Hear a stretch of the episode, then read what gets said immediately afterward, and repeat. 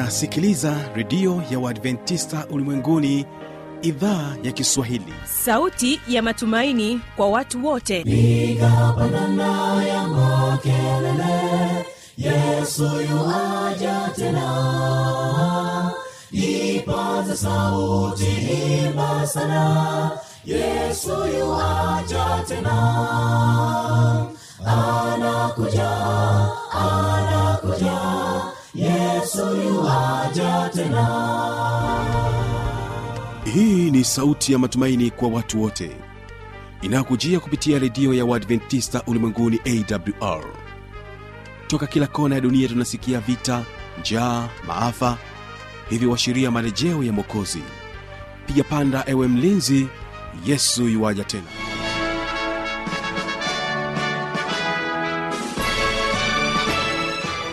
kwa mara nyingine tena unaendelea kutegea sikio idhaa kiswahili inayopatikana katika masafa mafupi ya mita bendi 16 lakini pia tunasikika kupitia redio washirika rock fm pamoja na morning radio. Karibu tena mpendo wa msikilizaji katika matangazo yetu siku ya leo. Utakuwa na kipindi kizuri kabisa cha biblia ya kujibu na tutakwenda kusikiliza majibu ya maswali mbalimbali ambayo imeuliza ewe mpendo wa msikilizaji kupitia redio yetu au kupitia idhaa hii ya kiswahili ya redio ya adventista ulimwenguni na hapa utakuwa naye mtangazaji mwenzangu kibaga mwaipaja akiwa naye mchungaji emmanuel makole. Na kwanza basi wategesikiwa hawa ni ambasada katika kanisa la uadventista wa sabato ilala. Wanasema kwamba ushindi. Nitakase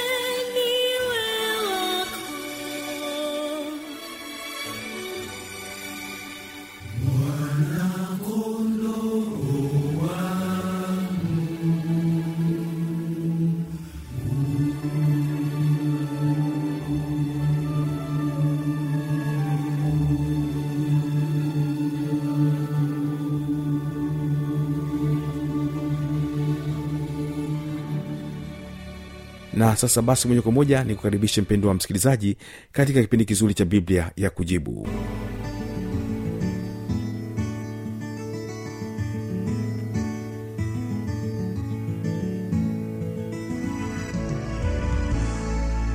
ujambo na karibu mpendo wa msikilizaji katika kipindi kizuri cha biblia ya kujibu. Naamini ya kwamba unaendelea kubarikiwa hii leo katika kipindi hiki. Hivyo basi jaribu kumsogeza jirani yako ili muweze kubarikiwa nyote. Kipindi hewani ni biblia kujibu. Utakuwa nami kibaga mwaipaja pamoja naye mchungaji emmanuel makore basi ndiyo mgeni wangu ambaye niko naye hapa studio ambaye atapata wasaa mzuri wa kuweza kujibu maswali yako ambayo uliyauliza katika kipindi hiki cha biblia ya kujibu. Na nimpatie nafasi kuweza kuzungumza nawe japo kwa dakika chache tu kabla ya kuanza kipindi chetu. Karibu mchungaji. Bwana yesu asifiwe. Ninashukuru sana kwa ajili ya kufika hapa tena katika kipindi hiki cha biblia ya kujibu. Na ni kwa neema tu ya mungu kwamba tunaweza kuendelea. Mungu akubariki sana unapoendelea kufuatilia asante sana. Basi ninaamini ya kwamba msikilizaji wangu umeweza kumsikia mchungaji makole na twende sote mwanzo mpaka mwisho wa kipindi hiki cha biblia kujibu. Naamini wengi ambao umepata fursa ya kuweza kuuliza maswali yenu hii leo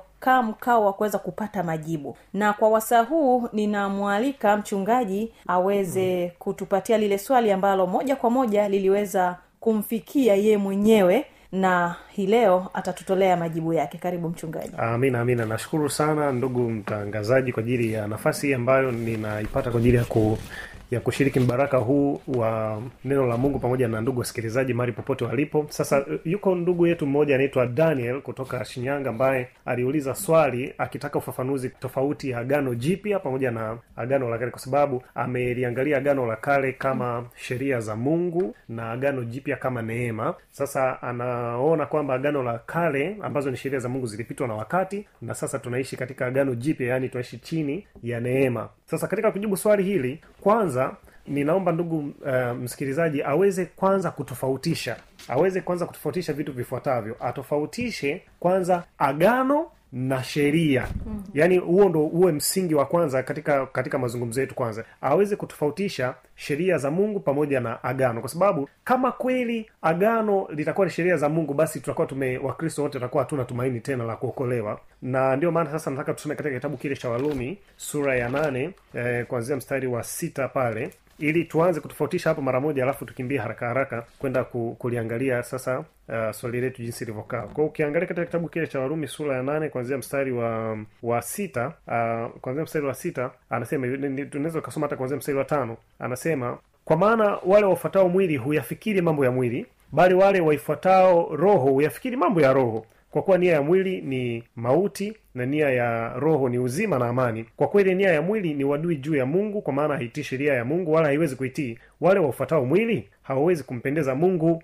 lakini ikiwa roho wa mungu anakaa ndani yenu ninyi haumufuati mwili bali mwifuata roho. Na lakini ikiwa mtu awaye yote asipokuwa na roho wa kristo huyo si wake. Sasa unaweza ukaanza kuona hapo kwanza e, kuhusiana na habari nzima ya ya, ya mambo ya ya roho na mambo ya mwili. Na nilikuwa nataka pia niunganishe na fungu jingine tena kitabu hiki hiki cha ibrania sura ya nane mstari ule wa mstari ule wa sita. Anasema lakini sasa amepata huduma iliyo bora zaidi kwa kadiri alivyo mjumbe wa agano lililo bora lililoamliwa juu ya ahadi zilizo bora. Maana lile la kwanza lingalikuwa halina upungufu nafasi isingelitafutwa kwa lile la pili. Maana walaumupo asema angalia siku zinakuja asema bwana nami nitawatimizia nyumba ya israeli na nyumba ya yuda agano jipya. Sasa katika fungu hili la ibrania nane mstari wa sita utaona kuna vitu vinatajwa hapa vinavyohusiana na agano. Kwanza kuna maagano mawili agano la kale na agano jipya. Na kwa mujibu wa hili fungu anasema hivi kama kama lile agano la kale lisingalikuwa na upungufu nafasi isingalitafutwa kwa lile jipya. Tafsiri yake ni kusema kwamba kumbe lile agano la kale lilikuwa na upungufu ndio maana ikabidi agano jipya liwepo. Kama lisingekuwa na upungufu pasingekuwa na haja ya kuleta agano jipya. Kwa hivyo limekuwa na upungufu ndio maana pamekuwa na agano jipya. Swali kama kweli agano la kale lililo na upungufu ni amri kumi je ni amri ipi katika zile kumi iliyo na upungufu kwa sababu mungu aliyezitoa zile amri ndiyo aliyeanza pale katika amri ya kwanza mpaka amri ya, ya kumi akizi, akizitaja zote ambazo ndio zimetambulisha dhambi kwa muda wote hasa unaposoma katika kitabu kile cha warumi tatu mstari wa ishirini kusoma warumi nne mstari kumi na tano na warumi saba saba nane. Unaona jinsi sheria ambavyo zinatamkwa kuwa ni, ni, ni takatifu ni ya haki na ni njema. Sasa je kwa mujibu wa fungu hili la la waibrania nane mstari wa, wa sita kwamba lile agano la kale lilikuwa na upungufu ndio maana ikapatikana nafasi ya kutengeneza agano jipya. Sasa swali ni kwamba kama sheria za mungu ndiyo agano la kale ni ipi katika amri kumi iliyo na upungufu? Utakuta ukiangalia katika zile amri zote je hivi ni ile amri ya kusema mheshimu baba yako na mama yako ndio yenye upungufu? Unasema hapana haiwezekani kumheshimu baba na mama liwe ni jambo baya liwe na upungufu ili litafutwe jambo gani zuri zaidi kuliko kumheshimu baba na mama. Je ni habari ya sabato kwamba ina upungufu? Utasema hapana kwa sababu hata katika nchi mpya sabato itakuwepo. Je ni habari ya usiue? Nasema hapana. Je tukisema kutokuua kuna upungufu je tuue ndo kutakuwa kumekamilika? Kwao utakuja kuona kwamba kwa ukweli haiwezekani sheria za mungu ziwe agano la kale kwa sababu agano la kale linatajwa na maandiko kuwa ni agano lililokuwa na upungufu. Ndio maana ikapatikana nafasi ili liweze kuwa na litengenezwa agano jipya lisilokuwa na upungufu. Tena maandiko haya yanasema hivi yanasema lile la kwanza liliamliwa juu ya ahadi zilizokuwa hafifu. Lakini hili hapa jipya limeamliwa juu ya ahadi zilizokuwa bora zilizokuwa bora. Ndio maana sasa utaona labda tuulize katika lile agano kama sheria za mungu ndio agano la kale ni ahadi gani ambazo zimo katika hizo sheria ambazo zilikuwa dhaifu? Kwa sababu agano jipya lina ahadi bora zaidi. Utakuja kugundua kwamba hakuna hata moja katika ahadi zinazotolewa katika sheria za mungu ambayo ina upungufu. Zote ni bora. Hakuna hafifu hata moja. Kwa hiyo mpaka hapo kwanza tumeestablish mpaka hapo tumeishaweka msingi kwamba agano la kale sio amri za mungu sio sheria za mungu. Sasa agano la kale litakuwa kitu gani? Katika kiswahili tu cha kawaida utagundua kwamba maana ya neno agano huwa ni mapatano. Ndio neno lake la kiingereza sema covenant. Covenant ni maagano au mapatano. Watu wanakubaliana. Na kwa ukweli katika mapatano yoyote yale yanakuwa na ahadi. Ndio maana hata biblia inazungumza habari ya ahadi. Yaani ni sawa na watu wanaotaka kufanya biashara hata ya kuuziana. Jambo lolote lile. Lazima katika mkataba wanakuwa na mkataba ule mkataba unakuwa una ofa na unakuwa pia na ahadi kwamba mimi kwa mfano nakuuzia kiwanja wewe utanipa hela ya thamani kiasi fulani. Kwa hiyo na mungu pia katika maandiko matakatifu ni hivyo hivyo. Mungu anaweka ofa na sisi tunakubali ofa yake na zinakuwepo ahadi. Mungu anapoweka ile ofa anaweka na ahadi. Na ndivyo ambavyo alifanya hata katika agano la kale. Kwa mfano sasa nikuonyeshe agano la kale ni kitu gani? Hebu tuende katika kitabu kile cha kutoka. Katika kitabu cha kutoka sura ya kumi na tisa haraka haraka. Alafu baadaye tuende haraka haraka. Katika kitabu kile cha kutoka sura ya kumi na tisa hebu angalia. Mungu anaweka ofa. Mungu anaweka ofa tena zina ahadi. Mungu anasema hivi. Mungu anasema katika kitabu kile cha kutoka kumi na tisa mstari wa tatu ana, anaanza kusema hivi. Anasema musa akapanda kwa mungu na bwana akamwita toka mlima ule akisema utawaambia nyumba ya yakobo na kuwaarifu wana wa israeli maneno haya. Mmeona jinsi nilivyowatendea wamisri na jinsi nilivyowachukua ninyi juu ya mbawa za tai nikawaleta ninyi kwangu. Sasa basi ikiwa mtaitii sauti yangu kweli kweli. Sasa hapa unaona hiyo ni kauli yenye condition ndani yake. Anasema sasa ikiwa mtaitii sauti yangu kweli kweli na kulishika agano langu hapo ndipo mtakapokuwa tunu kwangu kuliko kabila yote ya watu. Maana dunia yote pia ni mali yangu nanyi mtakuwa kwangu ufalme na makuhani na taifa takatifu. Hayo ndiyo maneno utakayowambia wana wa israeli. Katika maneno haya niliyoyasoma hapa mungu anavyozungumza utaona kuna vitu viwili.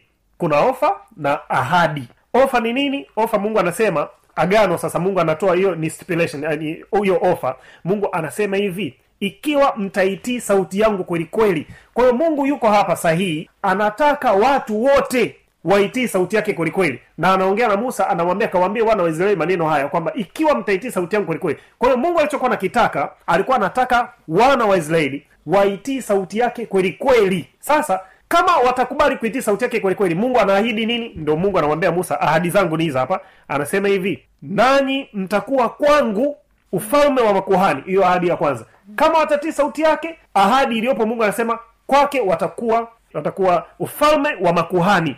Ahadi ya pili taifa takatifu.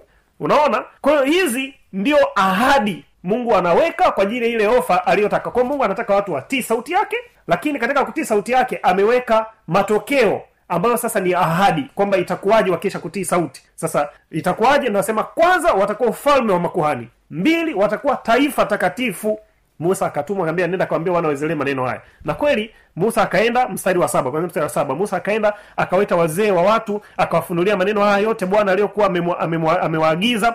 Watu wote wakaitika pamoja wakisema hayo yote aliyoyasema bwana tutayatenda. Naye musa akamwambia akamwambia bwana maneno ya watu hao. Kwa unaona yale maneno yalipokwenda kwa watu musa amewambia jamani hivi ndivyo bwana anavyosema. Watu wakasema hayo yote aliyoyasema bwana sisi tutayatenda kwa maneno mengine kusema watu walikubali. Ko agano likaingia. Na ili uone sasa kwamba watu walikuwa wamekubaliana na mungu kwamba watafanya unapokwenda katika sura ishiri na nne ukitoka kumi na tisa ishirini ishirina moja ishirina mbili ishirina tatu na ishirini na nne mstari wa tano. Unaona sasa lile agano jinsi lilivyotengenezwa jinsi ilivyoingiwa. Hapa inaonyesha utaratibu wa namna ambavyo agano liliingiwa. Na nikusomee tu kwanzia mstari wa tano hadi mstari wa nane haraka haraka uone e, ile process ule ile ule mchakato ulivyofanyika. Sasa anasema hivi akapeleka vijana wa wana wa israeli waliotoa sadaka za kuteketezwa wakamchinjia bwana sadaka za amani za ng'ombe. Musa akatoa nusu ya ile damu akaitia katika mabakuli na nusu ya ile damu akainyunyiza juu ya madhabahu. Kisha akakitoa kitabu cha agano akakisoma masikioni mwa watu. Angalia hapa kuna kitu kinaitwa kitabu cha agano. Akakisoma masikioni mwa watu wakasema hayo yote aliyoyanena bwana tutayatenda nasi tutatii. Hiyo ni mara ya pili wanarudia kusema maneno yale yale. Musa akaitoa ile damu akawanyunyuzia watu akasema hii ndiyo damu ya agano alilolifanya bwana pamoja nanyi katika maneno haya yote katika maneno haya yote. Kwao unaona hapa ule utaratibu wote wa namna ya kulingia lile agano umefuatwa. Kwanza kimeletwa kitabu cha agano. Kitabu cha agano ndani yake kina nini? Watu waitii sauti ya mungu ahadi zake watakuwa ufalme wa makuhani na taifa takatifu. Halafu katika maneno haya yote yapi? Ndio mungu akasema sasa zile amri kumi katika sura ya ishirini. Zile amri kumi. Kwao amri kumi ni maneno haya yote katika agano aliloliingia mungu lenye ahadi za kuwa ufalme wa makuhani na taifa takatifu. Kwao amri kumi ni maneno ya agano katika maneno haya yote kwamba watatembea katika maneno haya yote katika agano hilo la mungu kwamba wao wakisha kutii sauti ya mungu watakuwa ufalme wa makuhani na taifa takatifu. Lakini katika maneno haya yote ambazo ndio zile amri kumi zimetajwa katika kitabu cha kutoka hiki hiki sura ishirini kuanzia mstari wa kwanza hadi mstari wa kumi na saba. Kwao utakuja kuona sasa hizi hizi hizi amri ni maneno ya agano kwamba watu wakubaliane kutembea na mungu katika maneno haya yote waitii sauti yake. Sasa swali linakuja inakwaje kuwaje mpaka agano la kale linapoteza sifa linaonekana lina upungufu? Upungufu unakuja wapi? Upungufu unakuja ukiangalia haya maneno wana wa israeli walipoletewa hii ofa na mungu katika ule mstari wa nane walisema hivi katika toka kumi na tisa mstari wa nane walisema hivi watu wote wakaitika pamoja wakisema hayo yote aliyoyasema bwana yani mungu tutayatenda naye musa akaenda akamwambia bwana maneno. Mara ya kwanza musa anawaletea ofa watu wakasema tutayatenda. Unajua unaposema tutatenda maanaake ni kwamba umekubali ile ofa na umeona una uwezo wa kufanya. Aha. lakini ukija kuangalia tena katika hiki kitabu cha kutoka hapo sura ishiri nne kwanzia mstari ule wa tano hapa katikati utaona e, utaona wale watu wakasema hivi ukisoma hasa mstari wa saba anasema kisha akakitoa kitabu cha agano akakisoma masikioni mwa watu manake musa akawapatia yale maneno ya bwana ili ili wakubali. Ba- na, wakasema hivi wakasema hayo yote aliyoyanena bwana tutayatenda nasi tutatii. Wakaongeza kabisa neno nasi tutatii. Sasa changamoto ni kwamba hawa watu walikubaliana na maneno ya mungu na walikubaliana na ahadi zake wakakubali kwamba watatii. Changamoto ikaja baada ya sisi wanadamu kuwa tumeasi mungu pale edeni ni kwamba sheria za mungu zilizokuwa takatifu kamilifu za haki na njema zilibaki katika kiwango hicho hicho hazijawahi kupungua. Lakini sisi wanadamu tuliokuwa watakatifu tukawa sio watakatifu tena. Tuliokuwa wema tukawa sio wema tena. Tuliokuwa wenye haki tukawa sio tena wenye haki. Tuliokuwa wakamilifu tukawa tena sio wakamilifu. Kwao kwa ukweli mwanadamu wa tabia ya asili hawezi kuyapokea mambo ya roho wa mungu hawezi kutii sheria. Maana tunaambiwa hivyo katika kitabu kile cha walumi sura ya nane mstari e, mstari wa sita. Walumi nane mstari wa sita.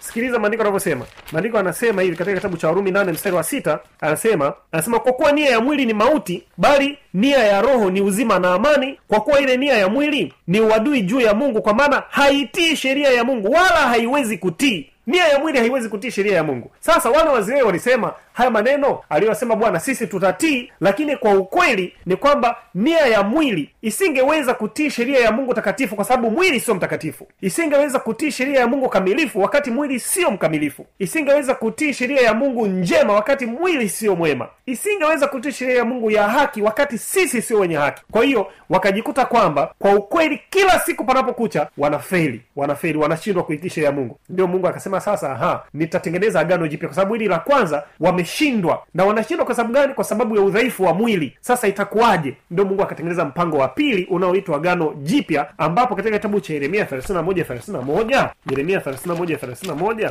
nikusomea haraka haraka ndugu msikilizaji ufuatilia katika biblia yako hapo. Yeremia 31 31 mungu anasema hivi na maneno haya yamerudiwa katika kitabu kile cha webrania 10 mstari wa 16 maandiko anasema hivi angalia siku zinakuja asema bwana nitakapofanya agano jipya na nyumba ya israeli na nyumba ya yuda. Agano jipya. Yeremia hapa anatoa ahadi ya mungu. Anasema siku zinakuja asema bwana nitakapofanya agano jipya na nyumba ya israeli na nyumba ya yuda si kwa mfano wa agano lile nililofanya na baba zao. Ndo lile agano la kale si kwa mfano wa agano hilo nililofanya na, na baba zao. Na katika siku zile nilipowashika mkono ili kuwatoa katika nchi ya misri ambalo agano langu hilo walilivunja na ni kweli walivunja kwa sababu ya udhaifu wa mwili. Walisema tutatii lakini ukweli walivunja kwa sababu mwili ulikuwa unashindwa kutii. Sasa kwa sababu hiyo mungu anasema mungu anasema bali agano hili ndilo nitakalofanya na nyumba ya israeli baada ya siku zile asema bwana. Nitatia sheria yangu ndani yao na katika mioyo yao nitaiandika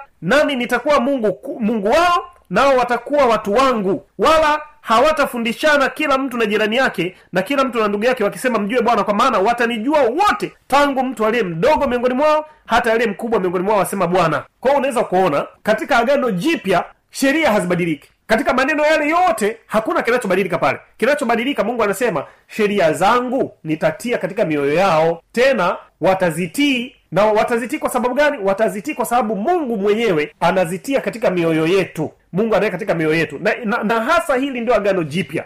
Kwamba mungu anatia sheria zake katika mioyo yetu na sisi tunazitii sheria hizo kwa uwezo wa mungu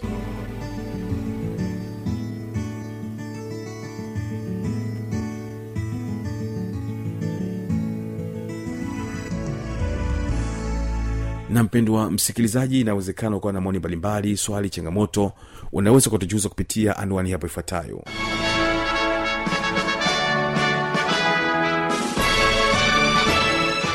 Redio ya uadventista ulimwenguni awr sanduku la posta 172 morogoro tanzania. Anwani ya barua pepe ni kiswahili at awr rg namba ya mawasiliano simu ya kiganjadi 745 184882 ukiwa nje ya tanzania kumbuka kwanza na namba kiunganishi alama ya kujumlisha 255 unaweza kutoa maoni yako kwa njia ya facebook kwa jina la awr tanzania.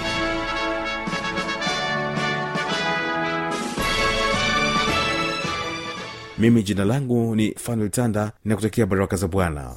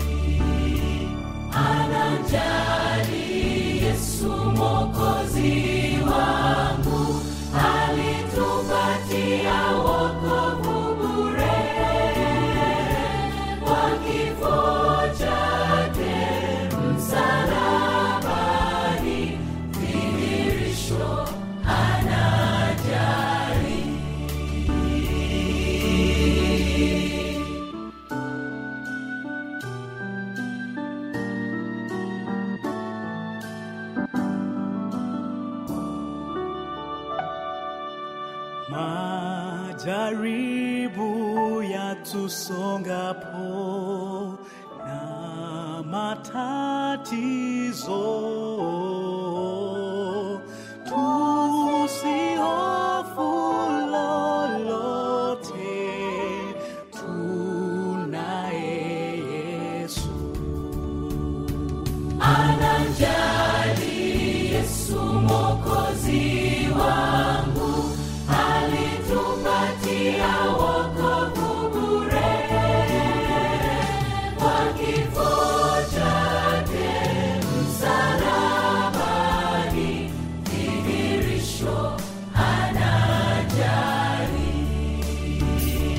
I